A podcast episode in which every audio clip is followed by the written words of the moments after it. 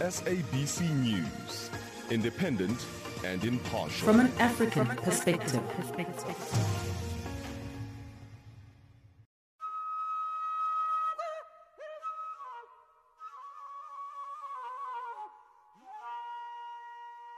Farafina, Farafina. terre de soleil. Farafina, Farafina, un magazine d'infos africaine. Présentation Chanceline Lourarquois. Fidèles auditeurs, bonjour et merci de vous connecter encore une fois de plus sur www.channelafrica.co.za pour suivre cette nouvelle édition de Farafina.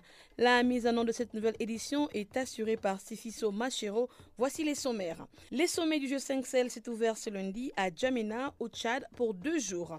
Reprise ce lundi du procès en appel de Vital Kamere, l'ancien directeur du cabinet du président de la République démocratique du Congo, Félix Tshisekedi. Au Sénégal, une commission ad hoc composée de 11 membres a été mise en place ce lundi à Dakar pour discuter sur la levée ou non de l'immunité parlementaire de l'opposant Ousmane Sonko. Voilà donc pour les titres. Gardez l'écoute, je serai avec vous pour une soixantaine de minutes. Mais en attendant, c'est dans l'antenne à Guillaume Kabissoso pour nous présenter des informations.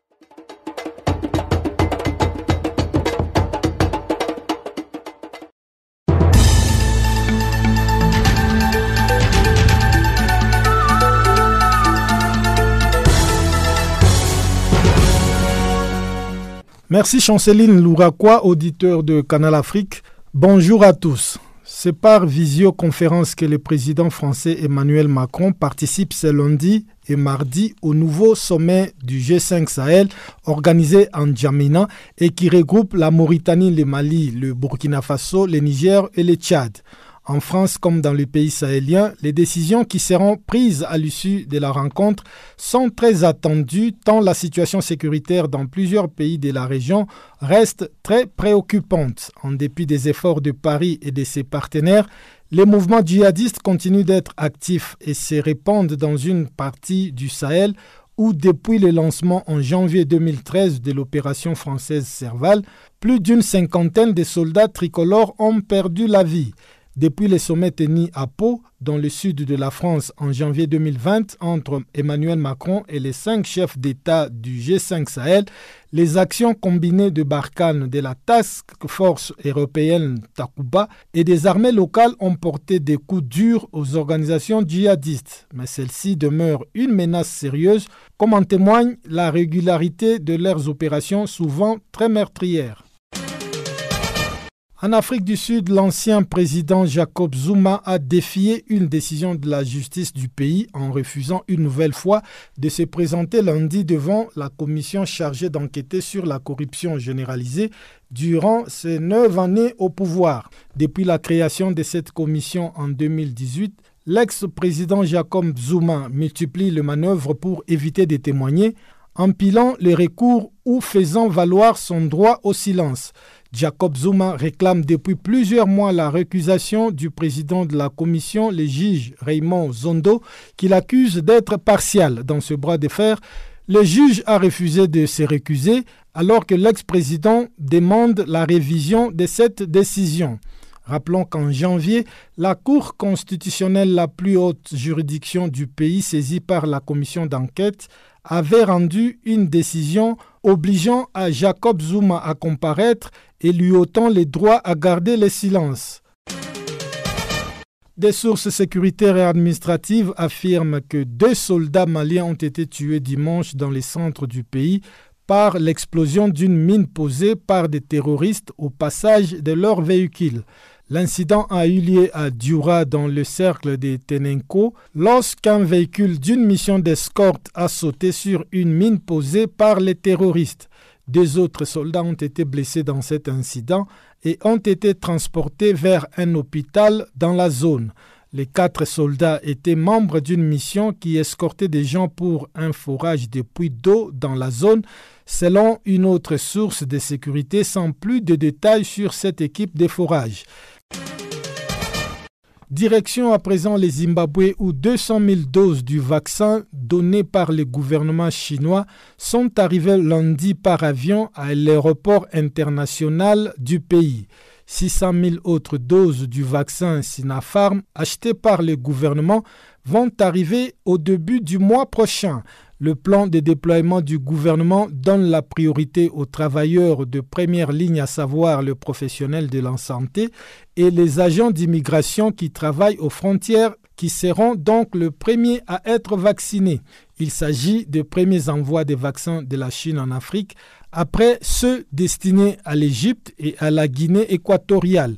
Le pays dont le système de santé publique, autrefois solide, s'est détérioré en même temps que l'économie au cours de deux dernières décennies, a signalé plus de 35 000 cas lundi contre 10 000 cas au mois de décembre. En Guinée, pour terminer, cinq ans après la fin de la précédente épidémie, la fièvre hémorragique Ebola fait son retour dans ces pays. Le patron de l'agence sanitaire locale a confirmé sa résurgence dimanche avec l'apparition dans le sud-est du pays de sept cas, dont trois mortels. Il s'agit de la première résurgence signalée de la maladie en Afrique de l'Ouest, d'où était partie la pire épidémie de l'histoire du virus qui avait fait plus de 11 300 morts entre 2013 et 2016. À l'issue d'une réunion d'urgence à Conakry, l'Agence nationale de la sécurité sanitaire a expliqué devant la presse qu'une personne était décédée fin janvier à Gouké dans la région de Guinée forestière proche de la frontière avec le Libéria. Fin de ce bulletin d'information. Merci de l'avoir suivi.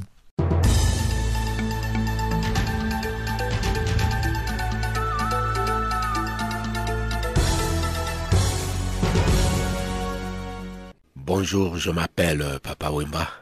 Take a hand. Show me the way I can go. Take a hand. Canal Africa. Merci Guillaume et Kabissoso. Bonjour à tous et à toutes. Commençons tout d'abord en République démocratique du Congo. Les procès en appel de l'ancien directeur de cabinet de la présidence, Vital Kamere, a repris ce lundi à Kinshasa. Il a été condamné en première instance à 20 ans de travaux forcés assortis des 10 ans d'inéligibilité pour corruption et détournement d'une cinquantaine de millions de dollars des derniers publics destinés à la construction de maisons préfabriquées dans le cadre du programme d'urgence du chef de l'État Félix Tshisekedi. L'ingénieur Ewing Yanda, porte-parole national du parti en vol de Delhi Sisanga, nous parle de ce procès et des attentes qui en découlent. Il est joint au micro de Joël Moutiba. Oui, il faut dire que depuis quelques jours, euh, deux ou trois, quatre jours passés, à travers le pays, euh, d'abord essentiellement les militants de l'IMC parti euh, à Vital Kamere, se sont réunis dans des lieux de culte pour implorer la grâce du Seigneur à ce que le procès de Camère qui reprend demain euh, puisse finalement trouver euh, faveur en sa libération. Et donc, euh, il faut dire que le MES ont été organisés comme ça à travers le pays. Donc la population attend ce procès de, de façon positive, c'est ça? Évidemment, et donc la vérité doit être dite dans ce procès. Nous avons tous suivi le procès Caméré à travers euh, les écrans en direct, mais il faut dire qu'il y a beaucoup de choses qu'il faut relever. Il faut aujourd'hui démontrer exactement que qu'est-ce que Camer a pris. Parce qu'on nous parle de 48 millions de dollars que Camer a détournés, mais entre-temps, dans le 48 millions, on prouve que 20 millions ont été envoyés euh, par Jamal euh, au Liban.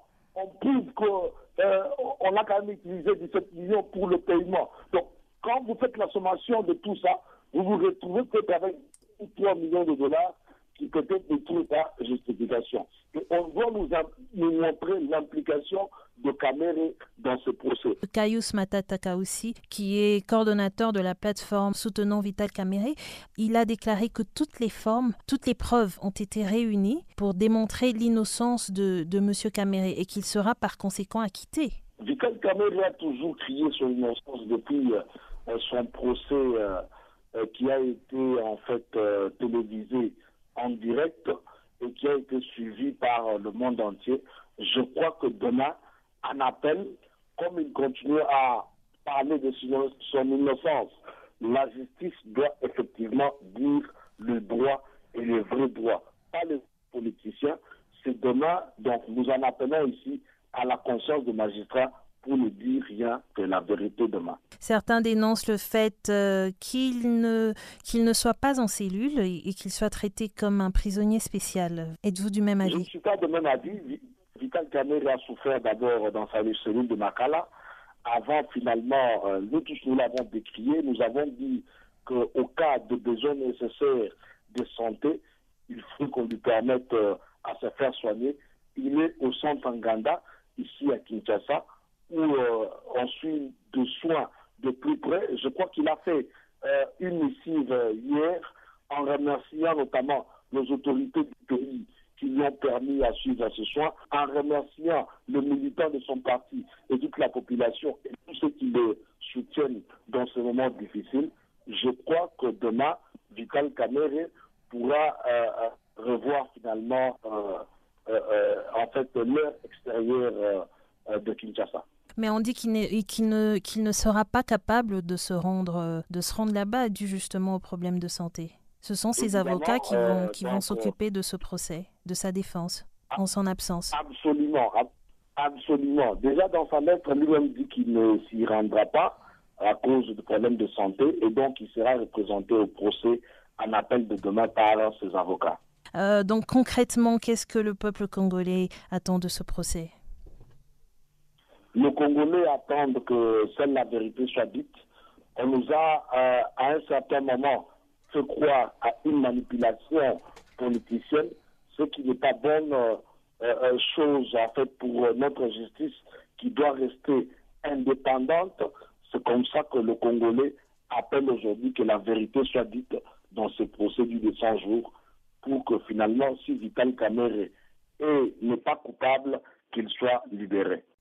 Restons toujours en République démocratique euh, du Congo. 11 personnes ont été tuées dimanche suite à une attaque euh, meurtrière signalée dans la ville de Lubumbashi, en province du Haut-Katanga. Selon les informations, ce sont de miliciens Bakata Katanga qui ont fait irruption dans la ville en attaquant deux camps de forces armées congolaises de la place. Reportage Gisèle Kaimbani, notre correspondante, à l'est de la République démocratique du Congo. Dans la ville de Lubumbashi, ce sont les Mai Mai Bakata Katanga présumés qui sont pointés du doigt. Dans une communication officielle faite hier dimanche, le ministre provincial de l'Intérieur du Haut-Katanga parlait d'une attaque simultanée qui a visé particulièrement l'armée congolaise. Moïse Panga parle d'un bilan de 11 morts, dont 7 miliciens, 3 militaires FARDC et indépendants des militaires congolais. Ce dimanche 14 février 2021, vers 6 heures, la ville de Lubumbashi a été l'objet d'attaques simultanées, principalement le camp militaire Kimbembe et le dépôt avancé de Kibati. En ce qui concerne le camp militaire de Kimbembe, une trentaine d'assaillants a ouvert le feu sur les militaires de faction au poste de santé et à la tribune des parades. Alerté, le commandant du 13e régiment garde républicaine avec ses hommes ont réussi à neutraliser quatre assaillants, en ont capturé un. Après fouille à chaud, quatre armes ont été récupérées entre les mains des assaillants, dont deux PKM et deux AK-47, un appareil photo, des téléphones et quelques amulettes. En ce qui concerne le dépôt avancé de Kibati, une cinquantaine d'assaillants, habillés en t-shirts, bandelettes rouges à la tête, a pénétré ces installations au quartier industriel où vivent les familles des militaires du bataillon défense de la 22e région militaire. Le commandant bataillon, alerté et avec ses troupes, ont riposté, réussissant à neutraliser trois assaillants et en en capturant quatre, détenteurs d'armes individuelles et collectives. En résumé, côté assaillant, cinq capturés, sept neutralisés, quatre armes récupérées, dont deux PKM et deux AK-47. Côté force loyaliste, trois militaires tués, un enfant de sexe féminin, fille d'un militaire âgé de 10 ans, a été tué, Après l'attaque d'hier dimanche 12 février 2021, tout a tourné normalement ce lundi, précise la société civile locale. Pendant ce temps, une autre attaque a été signalée hier même en Dalia, cette fois dans le territoire d'Irumu en province de l'Ituri. Monsieur Mounianderu, le coordonnateur de l'ONG CRDH à Nirumu, précise que les bilans s'est alourdi 17 personnes sont mortes, dont 4 tuées à pleine messe hier dimanche. Nous avons mal au cœur par rapport à la situation euh, que euh, nous sommes en train de traverser dans les territoires d'Irumu. Et surtout, c'est par rapport euh, à l'incursion des rebelles ougandais de la Nalu dans les villages d'Indalia, d'Irumu précisément dans notre province de l'Ituri. Et nous étions en train d'alerter sur la présence d'une grande base de, de la rébellion ougandaise de la Nalu dans les groupements de Badibongo Sia. Et ces 14, ces rebelles ougandais ont signalé leur présence dans cette, euh, dans cette localité et ils ont tué, ils ont tué la paisible population et il y a aussi plusieurs dégâts matériels euh, sur la perte à vie humaine. Euh, ces rebelles ougandais ont réussi au moins à tuer, à tuer vraiment euh, la population civile et les bilans, les bilans a rehaussé parce que depuis ces 14, on était en train de compter 11 morts et aujourd'hui on venait de comptabiliser 17 morts du côté civil. Depuis Goma, Gisèle Kaimbani pour Canal Afrique. Parlons à présent de ces sommets du G5 Sahel qui s'est ouvert ce lundi au Tchad. Le 5 président de pays sahéliens étaient physiquement présents dans la capitale tchadienne malgré que le président français Emmanuel Macron a annulé son déplacement. L'événement s'est déroulé en deux temps. D'abord en huis clos auquel le président français Emmanuel Macron a participé en visioconférence. Et mardi, les organisateurs vont discuter autour de la coalition pour le Sahel qui rassemble les partenaires internationaux. Depuis Djamena, Théophile Bongoro, candidat à l'élection présidentielle tchadienne du 11 avril prochain, demande aux organisateurs de ne pas seulement multiplier les assises, mais plutôt beaucoup plus de moyens à la disposition de cinq pays qui composent le G5 Sahel faut pas multiplier les assises seulement, mais il faut mettre beaucoup plus de moyens à la disposition de, des cinq pays qui composent le G5 Sahel. Ça, c'est un. De deux, il faut que ce qui a lieu comme euh, contribution en termes de troupes, il faut que ça soit à part égale. Apparemment, le Tchad fournit plus de troupes que les autres pays. Or, euh, le défi sécuritaire dans tous nos États sont les mêmes. On a aussi besoin de sécuriser nos frontières euh, avec la Centrafrique, avec le Soudan, avec la Libye, et ainsi de suite, parce que là-bas, il y a aussi des, des bruits des bottes et tout. Mais quand on fait une coupe réglée dans l'armée, on prend une bonne, un bon effectif pour envoyer, ça nous pose un préjudice. Troisièmement, les, les droits à cause de morts pour certains qui tombent là-bas, est-ce que cela parvient-il à leur famille régulièrement? Nous, on doute. Donc, il faut associer les cinq États et puis les encourager à créer une sorte de mutuelle ou d'une caisse où on dépose toutes ces choses dedans, les indemnités, parce que les soldats, ils les bouffent pas sur place là-bas. Les droits qui leur seront advenus à cause des morts pour une famille qui perdra son fils, son père, tout ça, puisse s'adresser à cette mutuelle-là qui, qui va s'occuper de ça au lieu de laisser entre les mains des États. Quel avenir avez-vous concernant euh, l'opération euh, de Barkhane dans la région euh, du Sahel? Barkhane est nécessaire parce que vous savez un peu que c'est une zone de non-droit, hein, le, Sahel. Comme tel, euh, c'est la zone des bandits de grands chemins, la zone des trafiquants de drogue, la zone des djihadistes, au point qu'un seul État ne pourrait pas y faire face. Donc il faille euh, forcément passer par une mutualisation des efforts afin de pouvoir euh, faire face à ce défi qui est tentaculaire. Hein. Vous savez, le Sahel, il est, on ne sait pas d'où ça commence et d'où que ça finit. Et c'est un nom comme ça où circule tout ordre toutes sortes de, bandits de grands chemins. Donc, c'est un outil précieux, on ne peut pas le retirer. Il faut au contraire le structurer normalement et le renforcer, de sorte à ce que tous les États puissent participer, chacun avec, en termes de charges et en termes aussi de contribution euh, des troupes, que ça soit normal. Nous avons l'impression que le Tchad donne mieux que tout le monde, c'est pas bien. Est-il nécessaire à la France de mobiliser plus de 5000 militaires euh, alors qu'il cherche euh, à réduire sa présence euh, dans cette région?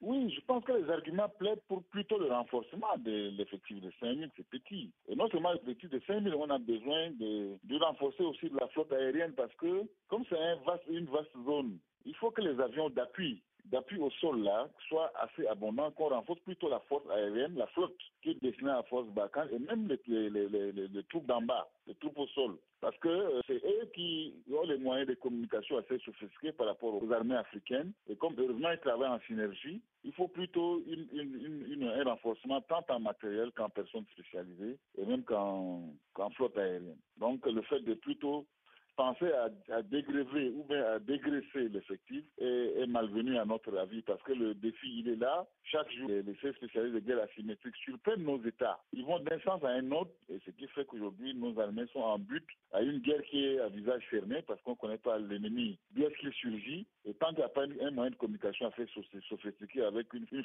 aérienne renforcée, on ne viendra pas à bout de ces phénomènes. C'est vrai qu'il y a la guerre euh, en visage fermé dans cette région. S'il faut parler euh, de défis sécuritaires, comment est-ce que les organisateurs peuvent régler euh, ces problèmes de sécurité au niveau des frontières? Première des choses, il faut que notre chef d'État soit franc parce que il prend sur lui d'être le, le, garçon qui bombe les muscles, euh, ce qui fait que ça lui permet d'être adoubé par l'Occident. C'est le bénéfice qu'il tire déjà. Et il se fait passer pour quelqu'un d'incontournable. Alors il est obligé de se sacrifier et de donner plus que les autres, ce qui n'est pas normal. Il faut qu'il commence à être franc pour dire qu'aussi qu'il a des défis à l'intérieur à relever. Donc il faut une communication sincère et responsable. Dire à ses pairs que c'est vrai, vous me faites porter le chapeau, mais en réalité, j'ai aussi des difficultés chez moi et que peut pas penser à part égale pour alimenter la troupe qui va servir à, à contrecarrer le phénomène. Ça, c'est bien. Et de deux, euh, le commandement, il est certes unique, mais il faut qu'il y ait une communication assez abondante avec les états-majors de chaque État à l'intérieur aussi, parce que euh, ces forces du mal-là, ils veulent attaquer d'abord les territoires. Donc, dans la plupart des cas, ce n'est pas la force coalisée qui vient pour y mettre terme, mais c'est de base l'armée des États qui intervient le plus souvent. La perspective africaine.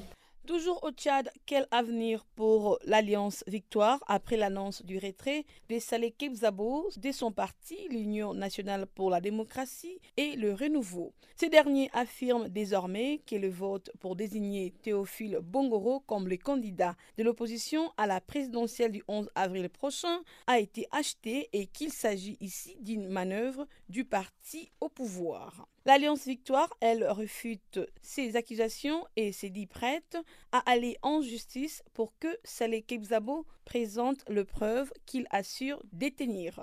On écoute ici Podi Djimé, les coordonnateurs du GP4, un groupe des partis d'opposition tchadienne. Il répondait aux questions de Guillaume Kabissoso. C'est difficile de parler de l'opposition au Tchad. Il n'y a pas une opposition, il y a des oppositions notre opposition, nous la, qualifions de plurielle. En cela que euh, est constituée de gens qui ne voient pas forcément dans la même direction. Et comme je le disais la dernière fois, il y a des gens qui sont carrément au service du pouvoir, qui sont suscités par, la, par le pouvoir, qui sont créés par le pouvoir. Et cela, on peut très difficilement les appeler opposants. Nous autres, nous essayons de mériter le titre d'opposant parce que nous ne cautionnons pas la politique du gouvernement euh, nous pensons qu'il y a une malgouvernance dans notre pays et qu'il faut faire mieux, que ce pouvoir devrait faire mieux.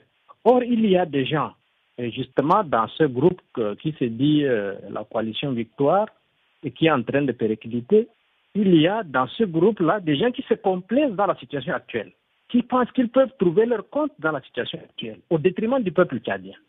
Et donc, euh, c'est de la mascarade.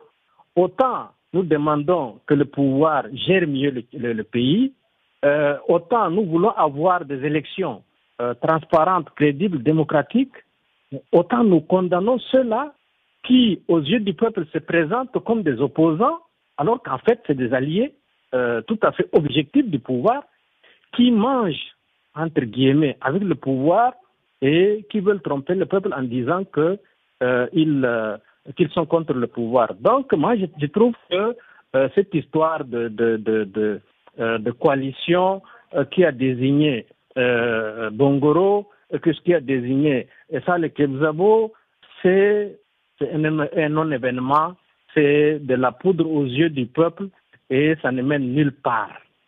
Mais comment Pensez-vous faire partir euh, l'actuel président Idriss Déby Itno du pouvoir si vous ne prenez pas part à, cette élection présidentielle? Parce que jusque-là, vous n'avez pas choisi un candidat pour représenter ce que vous appelez la véritable opposition à cette élection présidentielle.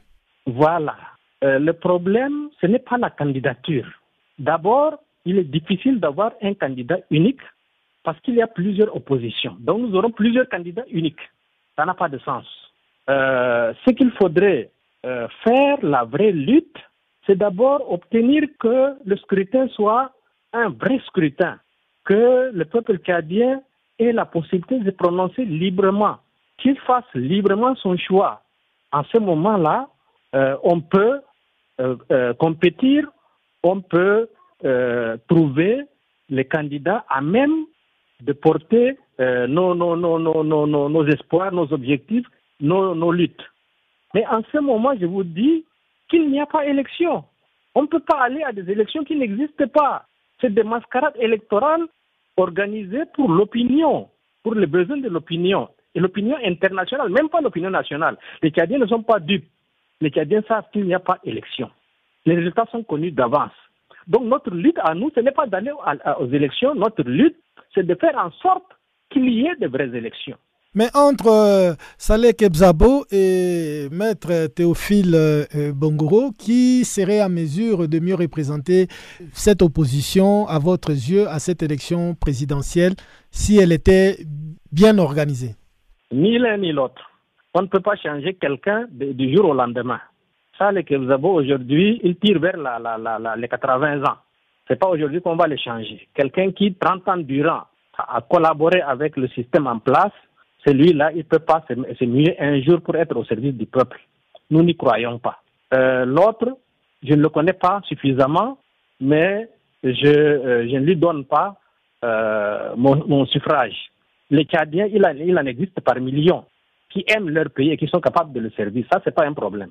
Au Sénégal, une commission ad hoc composée de 11 membres a été mise en place ce lundi à Dakar pour discuter de la levée ou non de l'immunité parlementaire de l'opposant Ousmane Sonko. Le bureau de l'Assemblée nationale a acté la suite de la procédure de la levée de l'immunité parlementaire du député Ousmane Sonko accusé de viol et menace de mort par une masseuse du nom d'Adji Sarr. Des faits refutés par l'opposant qui accuse le pouvoir d'être derrière un complot visant à l'écarter de la présidentielle de 2024. On écoute à ce sujet son porte-parole El Malik Ndiaye, joint au micro de Channel Africa depuis Dakar.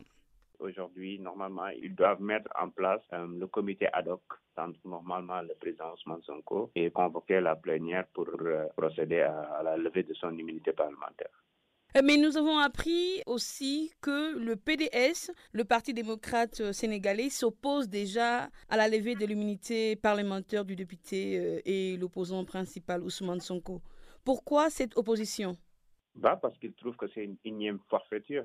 Aussi, Khalifa Sall a subi la même chose, l'ancien maire de Dakar, pour écarter, parce qu'ils utilisent toujours les moyens de l'État pour écarter euh, les potentiels adversaires ou les principaux adversaires. D'abord, c'était Karim Wade, ensuite euh, Khalifa Sall, aujourd'hui c'est Ousmane Sonko, et il ne s'agit que pas que du PDS. Aujourd'hui, si vous allez euh, chez Ousmane Sonko, c'est le balai de toutes les forces vives de la nation, les chanteurs, le monde culturel, le monde les guides religieux, les, pratiquement tous les opposants, les ONG, les, euh, même des journalistes, tout le monde vient apporter euh, son soutien au président Ousmane Sonko parce qu'il trouve que c'est une cabale politique. Et de jour en jour, les, preuves qui sortent montrent que ce complot-là est cousu de fil blanc et que ce n'est qu'une cabale politique pour écarter l'actuel chef de l'opposition du Sénégal. Tout le monde sait que c'était un forcing et naturellement, toutes les forces vives de la nation ont décidé de faire bloc derrière euh, le président Ousmane Sonko, que ce soit les mouvements Yanamar, que ce soit les guides religieux, que ce soit euh, les, les partis de l'opposition. Ils ont tous, à l'unanimité, fait des déclarations pour montrer que cette énième forfaiture, cette tentative de musellement des positions ne passera pas. Lorsque vous dites que le mouvement Yanamar et d'autres mouvements politiques euh, euh, sont réunis à l'unanimité pour soutenir euh, le député Ousmane Sonko, nous avons suivi le week-end. L'ancien président sénégalais Abdoulaye Wade a tenu une conférence de presse qui, lui, pointe du doigt les erreurs d'Ousmane Sonko. Pourquoi a-t-il pointé du doigt à Ousmane Sonko au lieu de se joindre euh, à d'autres partis politiques pour euh, le soutenir? Non, le PD, c'est un parti politique autonome qui a son propre agenda. Ça, on ne peut pas le reconnaître cela. Maintenant, le président a sorti un communiqué. Il n'a pas tenu une conférence de presse, mais il a plutôt sorti un communiqué où lui, c'est le grand-père qui parle. C'est l'expérience qui parle. Parce qu'il avait alerté Ousmane Sonko. Il avait, il avait ils vont t'empoisonner. Ces gens-là que tu as en face, ils, vont t'empoisonner.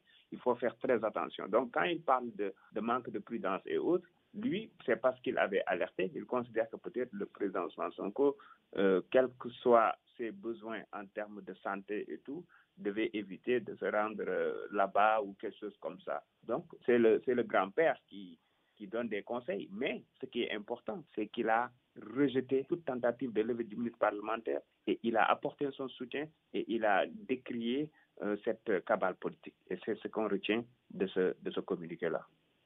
La semaine dernière, la résidence euh, d'Ousmane Sonko était encerclée par euh, des policiers ou euh, encore de militaires sénégalais. Qu'en est-il aujourd'hui, ce matin? Est-ce que sa résidence est toujours entourée des policiers? La résidence est entourée de policiers et les entrées et sorties sont filtrées. Tout le quartier est quadrillé par la police avec présence même de chars. C'est comme si c'est quelqu'un qui est en résidence surveillée.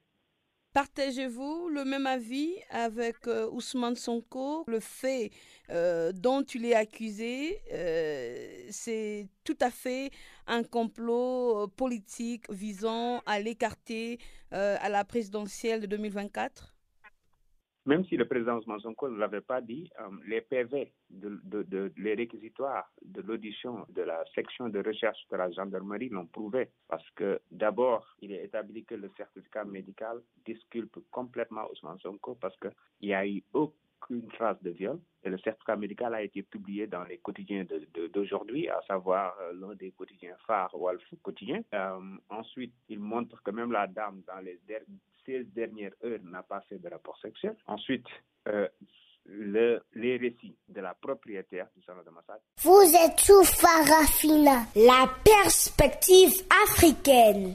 Entrons à présent dans la deuxième partie de ce magazine des actualités avec le bulletin économique présenté par Pamela Kumba.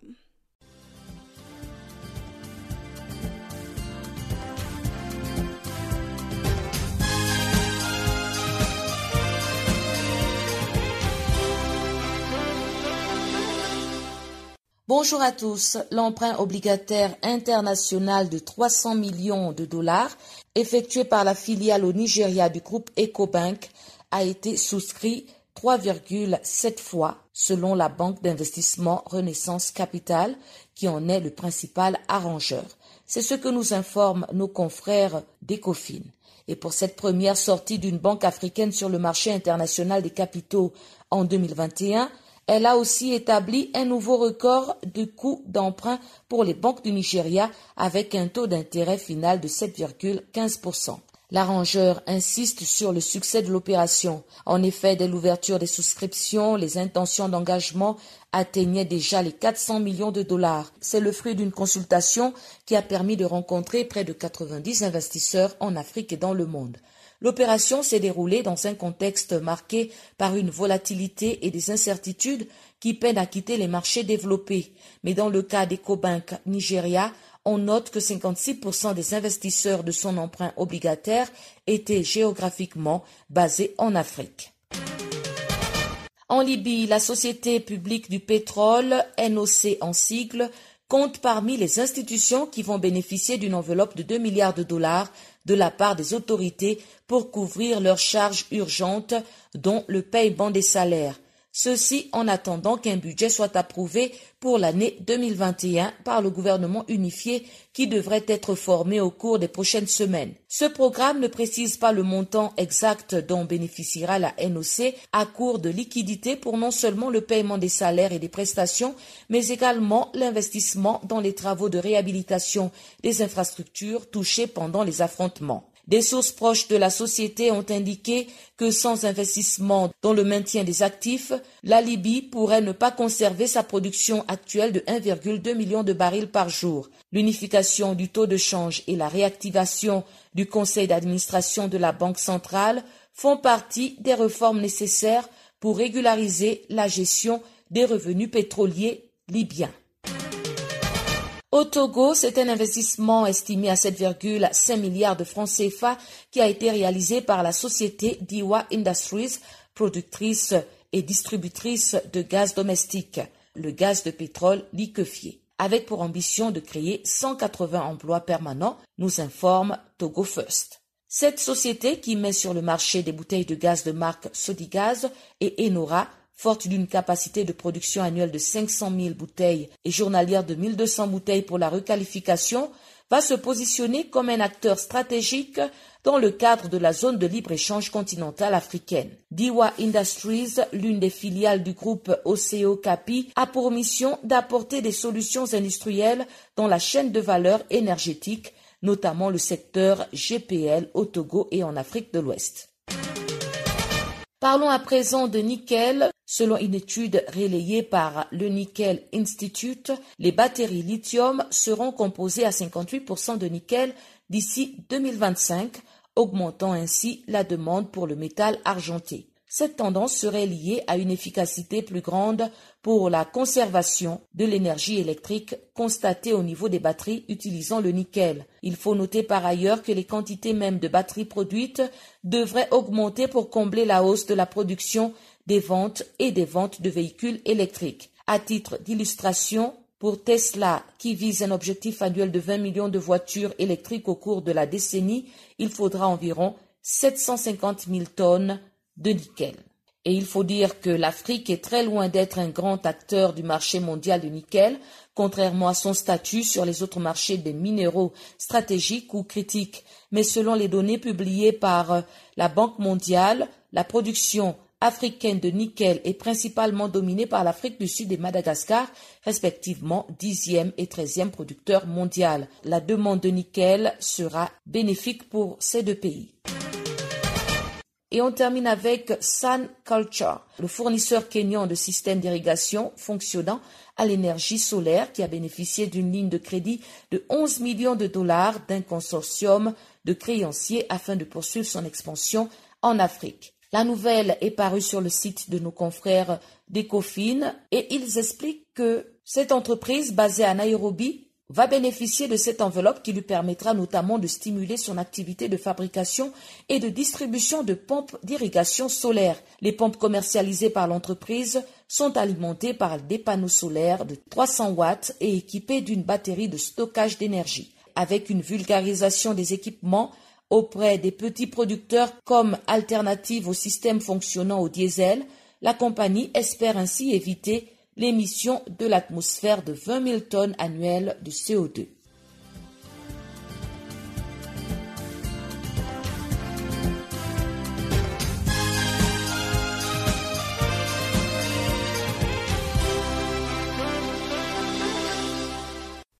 En Afrique du Sud, la rentrée scolaire s'est effectuée officiellement ce lundi, comme prévu selon le calendrier établi par les départements de l'éducation. Initialement prévu le 27 janvier dernier, cette décision a été prise pour soulager le système de santé au milieu de la deuxième vague que le pays fait face. L'analyste politique, le docteur Étienne Moutabazi, nous explique parents, on est content que les enfants puissent retourner à, l'école. C'est une très bonne nouvelle parce que les enfants étaient restés à la maison pendant longtemps. Est-ce que beaucoup de parents ont-ils de, moyens financiers pour subvenir aux besoins de leurs enfants? Il faut être conscient de la situation que vit le pays. En ce moment, ça va bientôt faire une année que ah, on est dans la pandémie du coronavirus, ah, même là où ça a commencé en Chine déjà l'année déjà passée. En Afrique du Sud, plus particulièrement, on avait des problèmes eh, socio-économiques eh, avant la pandémie. Alors la pandémie est venue aggraver une situation qui était eh, très fragile et beaucoup de parents, ils ont beaucoup de difficultés à avoir suffisamment de fonds pour payer pour les enfants, subvenir aux autres besoins, équiper les enfants, parce que là, la rentrée scolaire, c'est une dépense, c'est un budget à part qu'il faut préparer en avance. Le gouvernement sud-africain a octroyé 7 billions de rand euh, pour préparer euh, la rentrée scolaire qui s'est effectuée aujourd'hui. Pensez-vous que cette somme a finalement atteint les objectifs pour lesquels euh, elle a été destinée? Concernant l'argent que le gouvernement a octroyé, de façon anarchique, on est en train de s'habituer à une situation où le gouvernement annonce de bonnes intentions disant que nous allons injecter un certain nombre d'argent de fonds dans un projet tel inclus pour aider les écoles. Donc, c'est évalué en termes de billions. Mais au niveau de la mise en application, au niveau des gens qui vont disponibiliser cet argent, on a beaucoup de problèmes. Nous avons eu l'expérience des fonds qui étaient alloués euh, au, moment du, de rédigence de la pandémie du coronavirus qui a été détourné. Alors, on n'a pas beaucoup d'assurance que ça va réellement atteindre les écoles. Je crois que le mieux serait de dire voici le gouvernement a octroyé un, tel montant d'argent, mais aussi continuer pour voir si effectivement cet argent est venu à destination, est arrivé à destination et a servi les objectifs pour lesquels il a été disponible. Donc, il faut euh, consommer en tête ça que le, le fait que au niveau national, on prévoit un certain budget pour un certain projet ne veut pas nécessairement dire que ce budget va euh, atteindre les destinataires et bénéficiaires, non, atteindre ce euh, qu'on appelle les bénéficiaires. En fait, c'est ça la réserve que je fais. Mais euh, cela n'est pas destiné à affirmer quoi que ce soit, mais je parle de l'expérience. Pensez-vous que les écoles dans l'ensemble ont eu suffisamment de temps pour se préparer à la rentrée scolaire? Certaines écoles euh, sont préparées, mais suivant euh, les représentations du euh, ministre de l'enseignement Angie Motera, il y aura 67 écoles. Qui ne, vont pas ouvrir à cause de la pluie qui s'est abattue sur certaines régions du pays où il y a des inondations, 67 écoles il y a à peu près 16 117 euh, étudiants ou bien écoliers qui ne vont pas aller à l'école pour euh, des raisons diverses, notamment qui n'ont pas eu de place dans les écoles.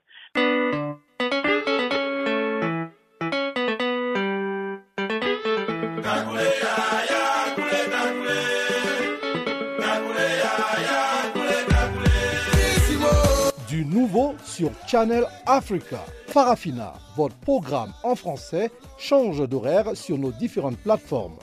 À partir du 1er novembre 2017, retrouvez-nous de 16h à 17h en temps universel sur DSTV, canal 802 et sur Internet live streaming à l'adresse www.channelafrica.co.za. Channel Africa. À l'international, Donald Trump, l'ancien président américain, a été acquitté le week-end dernier malgré les votes de sept républicains à l'issue de son deuxième procès en destitution. Pour les démocrates, l'ex-président américain était tenu pour principal responsable des événements du 6 janvier dernier au Capitole. Retour sur cet acquittement avec Pamela Kumba.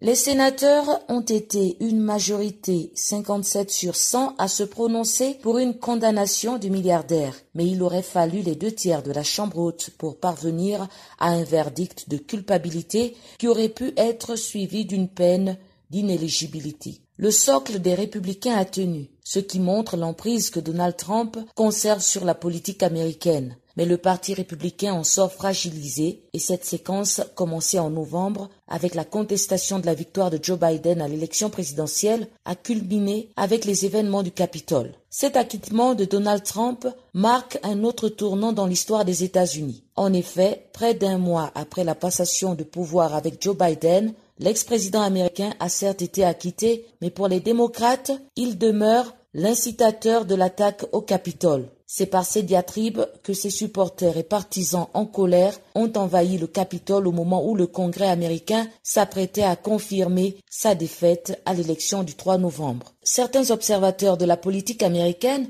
soutiennent que même si le suspense était quasi nul, l'acquittement est évidemment un soulagement pour Donald Trump. À court terme, ce vote lui offre l'occasion de reprendre l'un des arguments de campagne favoris qui est de se poser en martyr, en victime d'une incessante chasse aux sorcières.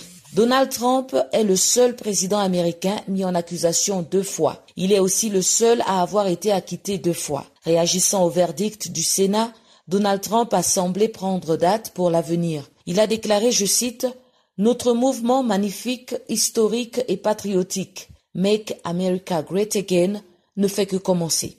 Mais il faut comprendre que ce procès a déchiré donc la classe politique républicaine. En effet, l'équation qui a fonctionné pendant ces quatre dernières années au pouvoir est devenue plus compliquée depuis cette sombre journée du 6 janvier et les violences perpétrées par ses partisans. Nombre de responsables républicains ont pris leur distance, ce qui constitue un handicap de taille en vue d'une éventuelle reconquête, même si sa capacité à galvaniser les foules reste un atout de poids. Sans mandat électif et reclus dans son club de golf de Mar-a-Lago, à plus de 1300 km de Washington, Donald Trump pourrait en outre avoir du mal désormais à se faire entendre. D'autant plus que la prochaine échéance présidentielle de 2024 aiguise déjà les appétits. D'aucuns affirment que l'une des prétendantes possibles à l'investiture républicaine, Nikki Haley, a déjà coupé les ponts et estimé qu'il était hors jeu pour les échéances à venir. Soutien inconditionnel de Donald Trump pendant les quatre années de sa présidence, Mitch McConnell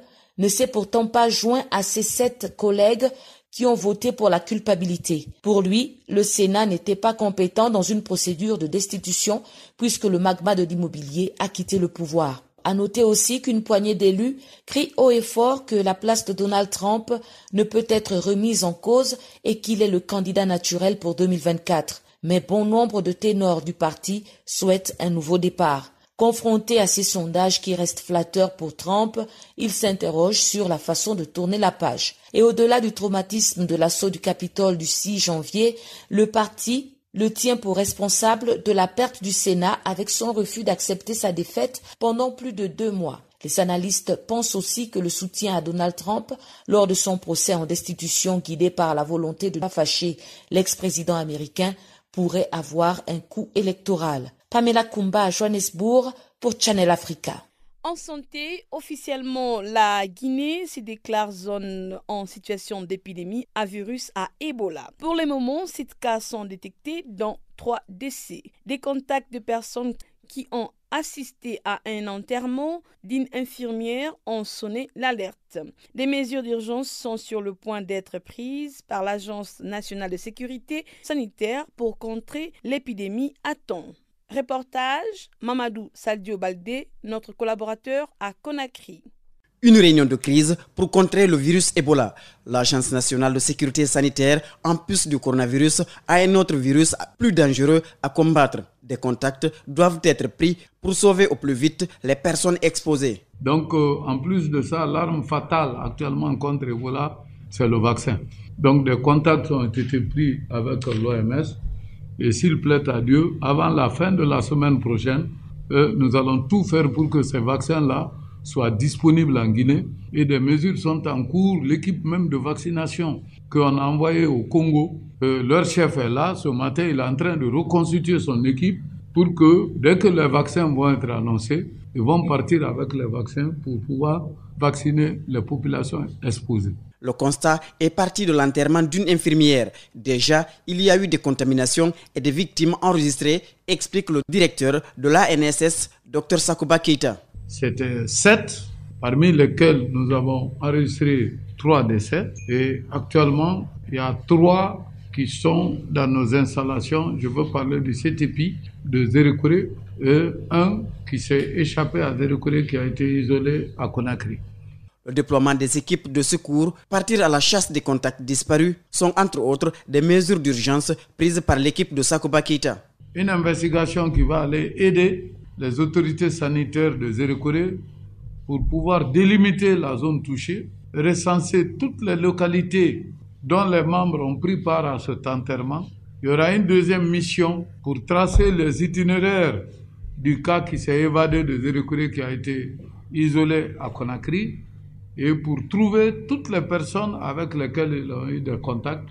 Et la troisième mission qui va partir un peu plus tard, c'est pour que cette mission d'investigation qu'on va le faire avec l'OMS d'ici et d'autres partenaires réponde à la question qui vous intéresse tous, quelle est l'origine de cette nouvelle flambée? Les citoyens de la région de Zérekoré sont priés de rester sur place pour éviter la propagation du virus. Se s'abstenir de quitter la zone de Zérekoré et moins encore d'aller dans un pays voisin.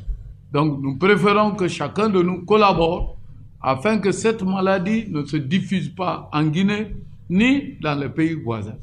Pendant l'épidémie passée, la Guinée a perdu 2544 cas qui sont décédés pendant cette épidémie. Des mesures d'hygiène pour empêcher les contaminations. Le premier d'abord, c'est le lavage des mains et s'abstenir de toucher les objets des gens qui ont fait Ebola. Parce que Ebola se transmet à travers les fluides corporels. Je veux parler de la salive, du sang, des fesses et tout. Deuxièmement, il faut désinfecter hein, son habitation. Partout où il y a eu des fluides corporels du malade, il faut les désinfecter. Conakry, Mamadou Sadio Canal Afrique. À Djibouti, la manifestation contre le président de la République, Ismaël Omar Guelleh, à Paris la semaine dernière a été suivie d'une lettre remise au président français Emmanuel Macron. C'est ce qu'affirme Maki Oumed Gaba, représentant en France du parti d'opposition, l'Alliance républicaine pour le développement. Cette lettre vise à attirer l'attention du président français sur le cinquième mandat du président djiboutien. Nous allons adresser aussi euh, un message euh, écrit euh, à, Macron. mais Macron, il connaît très bien la position de, l'opposition djiboutienne. Hein. D'ailleurs, Omar avant de venir en France, il a, déclaré la, remise en place d'une CENI, Commission électorale nationale indépendante, mais la CENI a changé. C'est toujours la personnalité de la famille de Marguerite et de son parti qui sont membres de la CENI. Donc l'opposition déjà dénoncé que ce n'était pas une CENI qui, encourageait à participer aux élections et qu'elle boycotterait les élections. Donc cette ambiance-là est, rappelée, sera rappelée pendant la manif, sera fera l'objet d'une lettre, d'un courrier au président Macron. Mais il n'y a aucune, euh, aucune garantie que cela fonctionne. Hein. Aucune garantie que cela fonctionne. Et il y a des, y a des chances que là, euh, on en un cinquième mandat et ça va faire cinq ans de plus. Euh, déjà 22 ans actuellement, plus 5 ans. 27 ans, que le neveu sera au président après l'oncle qui aura été président 22 ans. On s'achemine un peu vers ça s'il n'y a rien qui se passe. Quelle est l'ambiance euh, avec vos voisins? Aujourd'hui, euh, les pays dans la région, comme la Somalie, comme l'Éthiopie, l'Érythrée, tous les pays de la région ont, un peu changé euh, grâce à l'Éthiopie. L'Éthiopie, grand pays de la région, a fait la paix avec euh, l'Érythrée, euh, même s'ils n'ont pas encore établi une relation portuaire, mhm. a fait la paix avec l'Érythrée, a, fait faire la paix entre Érythrée et Somalie, qui étaient en, conflit. Euh, L'un accusé l'autre de, favoriser le terrorisme chez, chez, lui. Et donc ces, ces pays-là, quand ils ont, ils ont fait des accords euh, de paix entre eux, ils, n'ont pas invité Djibouti pour, pour, pour, lui montrer que Djibouti ne joue pas le jeu de la paix dans la région. Parce que les, Djibouti finance des groupes armés sur le territoire éthiopien. Hein. Ouais pour des raisons communautaires, parce que euh, les langues parlées à Djibouti sont aussi des langues parlées sur une partie de l'Éthiopie. Et euh, Omar veut favoriser euh, sa communauté linguistique, sa communauté euh, d'origine, qui est, qui est aussi en Éthiopie, contre la communauté, l'autre communauté qui partage avec lui Djibouti. Donc ça aussi, ça a fait l'objet de, mauvaises euh, réactions par le gouvernement éthiopien. C'est ça qui justifie que, Djibouti est un peu euh, absente des relations euh, entre les pays de la Corne de l'Afrique. Ça, c'est important. Il faut que comprenne la, France, Macron comprenne que, dans la région, Djibouti a un mauvais rôle dans la région et que, que ce gouvernement-là est un gouvernement qui, qui, ne fait pas la paix dans la région. D'autre part aussi, on a informé la communauté internationale, maintenant tout le monde quasiment le sait, c'est que au Yémen, la partie Était aidé par Djibouti pour juste pour pouvoir vendre des, armes. Djibouti fait tout pour l'argent. alors que les outils sont considérés comme euh, armés contre la coalition euh, qui est portée par l'Arabie saoudite et les États-Unis et aussi la communauté internationale qui est plutôt de ce côté-là. eh bien, Djibouti fait le jeu contraire de la communauté internationale sur le terrain du Yémen où, la guerre a fait jusqu'à aujourd'hui énormément de, de, morts et de victimes. Ça encore, c'est quelque chose que, que communauté internationale commence à comprendre. C'est de l'antenne à Joël Moutiba pour nous présenter les informations sportives.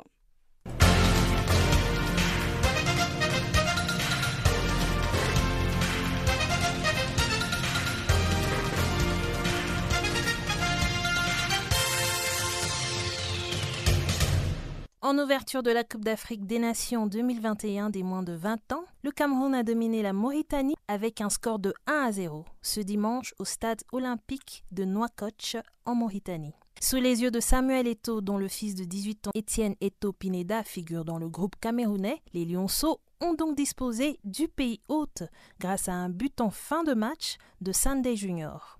Le jeune attaquant a profité d'une grosse erreur du latéral droit, Abou Oumar Diallo, qui n'a pas assez appuyé sa passe en retrait à destination du gardien Mohamed El Mokatar, devancé dans sa sortie par l'opportuniste Sunday Junior à la 82e minute.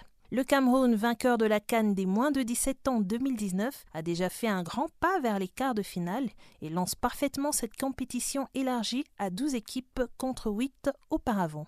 L'équipe a désormais très peu de chances d'être éliminée dès la phase de poule, puisque les deux meilleurs troisièmes des trois groupes seront qualifiés. Pour la Mauritanie, qui participe à sa première canne des moins de 20 ans, cette défaite inaugurale est loin d'être rédhibitoire. Les jeunes Mauritaniens pourront se relancer mercredi face à l'un des cinq autres novices, le Mozambique. Les Camerounais, leaders provisoires du groupe A, seront opposés à l'Ouganda. Deux autres rencontres sont également au programme ce lundi. La première mettra aux prises le Burkina Faso et la Tunisie. La seconde opposera la Namibie à la République centrafricaine. Deux matchs pour le compte du groupe B.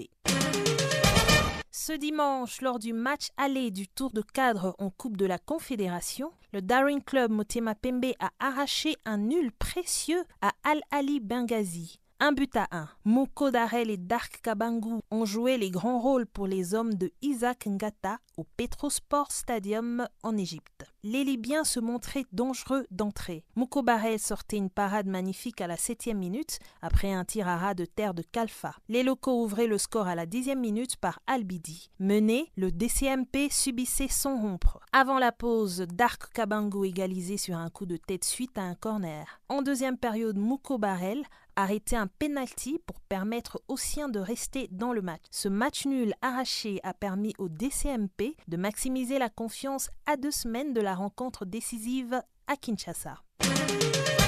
Nous sommes toujours en Coupe de la Confédération. Les Sénégalais de l'ASC Jaraf de Dakar et les Camerounais de Coton Sport, vainqueurs de leur tour de cadrage aller à l'extérieur, ont pris une sérieuse option sur la qualification pour la phase de poule de cette rencontre ce dimanche. Les Sénégalais sont allés battre Platinum au Zimbabwe grâce à Albert Diené. Les Camerounais étaient eux en déplacement au Niger pour y affronter l'AS Sonidep, et sont rentrés au pays confiants avec la réalisation de Thierry Twente, titulaire indiscutable lors du Chan. Les Zambiens du Napsa Star FC, les Sud-Africains d'Orlando Pirates, les Tunisiens de l'Étoile du Sahel et les Égyptiens du Pyramide FC se sont eux aussi imposés loin de leur base et peuvent aborder leur match retour avec sérénité. Et enfin, concernant la finale du tournoi de qualification de la zone A de l'Union des fédérations ouest-africaines de football, UFOA, à la canne de la catégorie, l'équipe du Sénégal des moins de 17 ans a battu samedi celle du Mali 2 buts à 0. Les deux équipes finalistes de cette compétition organisée au stade Lat Dior de Thiès se sont qualifiées pour la Coupe d'Afrique des Nations de football de la catégorie prévue en mars au Maroc. Le Mali restait sur trois matchs dans cette compétition sans défaite. Le Sénégal, de son côté, conserve son titre après celui remporté en 2019 devant la Guinée. C'est bien le Sénégal qui tenait le ballon dès l'entame de cette rencontre et faisait le jeu face à des Maliens prudents et très physiques. Dominateurs sans faire trembler les filets, les Lionceaux avaient sonné les premières alertes pour la défense adverse. Il a fallu attendre la 31e minute de jeu pour assister à l'ouverture du score. Servi dans l'axe suite à une sortie hasardeuse du gardien Keta, Mamadou Nying concluait dans le but de Keta, son troisième dans cette compétition. Mais après la pause sur la pelouse de Ladior, le Sénégal reprenait très vite sa domination territoriale. À la 80e minute, le défenseur malien concède à un penalty sur Ousmane Diop.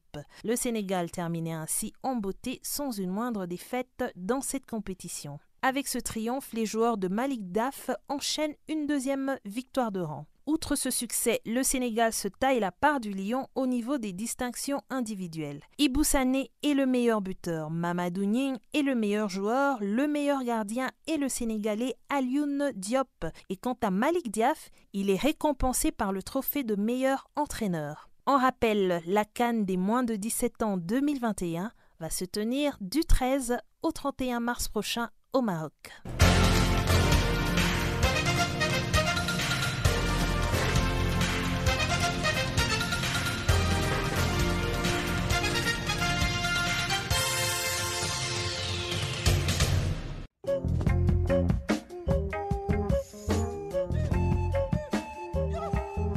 Ainsi s'achève cette édition de Farafina. Merci de l'avoir suivi. À demain.